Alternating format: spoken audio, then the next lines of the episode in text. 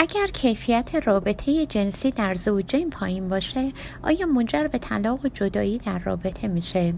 من می‌خوام پاسخ این سوال رو با نتایج تحقیقاتی که نزدیک به نیم قرنه که دو دانشمند درجه یک در یک دانشگاه معروف امریکا به نامهایی که اسم محققین آقای رایان و دسی بیان می‌کنه که به این صورت بیان می‌کنن که همانطور که ما به اکسیژن، آب و غذا برای زنده موندن بدنمون نیاز داریم برای اینکه از نظر سلامت روانی هم سالم باشیم باید نیازهای مانند حق انتخاب احساس کفایت و ارتباط با دیگران به عنوان سه نیاز بسیار اساسی و روانی که باید در فرد باشه تا بتونه از نظر روانشناختی سالم و سلامت باشه.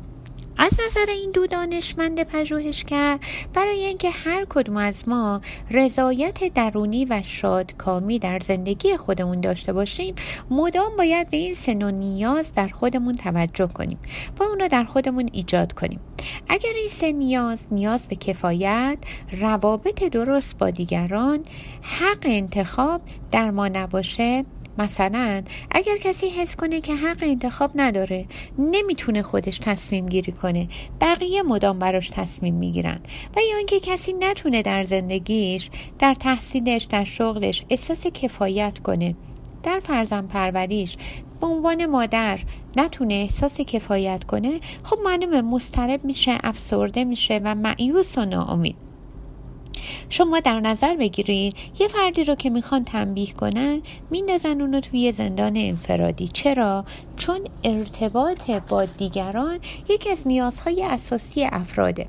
بنابراین اگر فردی حق معاشرت با دیگران از او گرفته بشه به زودی افسرده و معیوس و ناامید میشه. بنابراین ما باید یه سری راهکارهایی برای برطرف شدن این سه نیاز در خودمون بلد باشیم. تا به این سه نیاز اساسی پاسخگو باشیم. بنابراین با توجه به سه نیاز اساسی و پژوهش های این دو دانشمند معروف سکس یک نیاز اساسی روانشناختی نیست چون هیچ شواهد علمی که نشون بده سلامت روانشناختی افراد با داشتن و نداشتن سکسه به خطر نمیافته.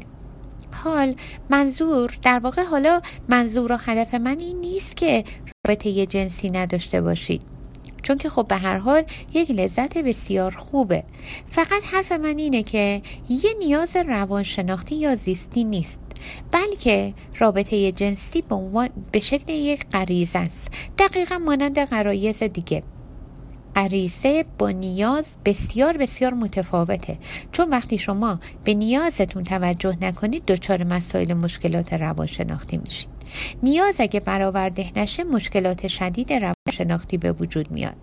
و اگر به صورت طولانی به نیازها بی توجه باشیم حتی مشکلات روانشناختی باعث مشکلات جسمی هم میشه. مثلا مثلا کسی که در ارتباط با خانوادهش و یا همسرش مشکلی برای اون پیش میاد و همه اونو ترت می‌کنن و با